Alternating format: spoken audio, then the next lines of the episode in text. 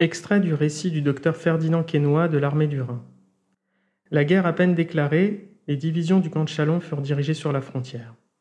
Ce fut un mouvement précipité, sans relâche. Les trains se succédaient sur la ligne de l'Est avec un ordre parfait. L'embarquement des hommes, des chevaux et de ce matériel immense nécessaire à une armée, canons, affûts, voitures, munitions de bouche et de guerre, objets de campement, se faisait avec précision et régularité. Extrait du récit d'un chasseur à pied à la bataille de Freuchwiller. Dans les bois, nous voyons manœuvrer des masses noires. Les mitrailleuses avancent.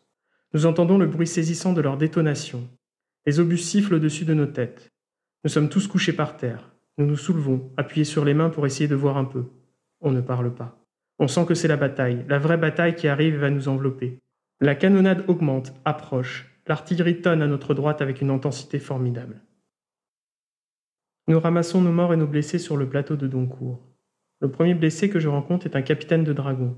Il a la tête fendue, la cervelle sort et fait bourreler en dehors du crâne. Je fais descendre un homme de cheval. Il enlève sa selle, prend sa couverte, l'étend par terre. Sur cette couverte, nous plaçons le blessé et nous nous mettons en route. Il souffrait et gémissait horriblement. Extrait du récit d'un chasseur à pied relatif à la bataille de Froschwiller. Extrait du récit de la bataille de Forbach. Je vais commencer la déroute. Le désordre se mit tout à fait dans nos régiments, la panique même. Des soldats en courant traversaient la route, se jetaient dans les terres labourées et venaient à nous en criant. Nous sommes perdus, nous sommes trahis. Parmi ces fuyards, un capitaine d'infanterie, cinquante ans, épaisse moustache noire, cheveux gris, coupés ras, la tunique entr'ouverte. Il n'avait plus ni sabre ni ceinturon. Sa gourde ballottait à ses côtés. Il s'écria Ma compagnie, ma pauvre compagnie, tous tués, tous, tous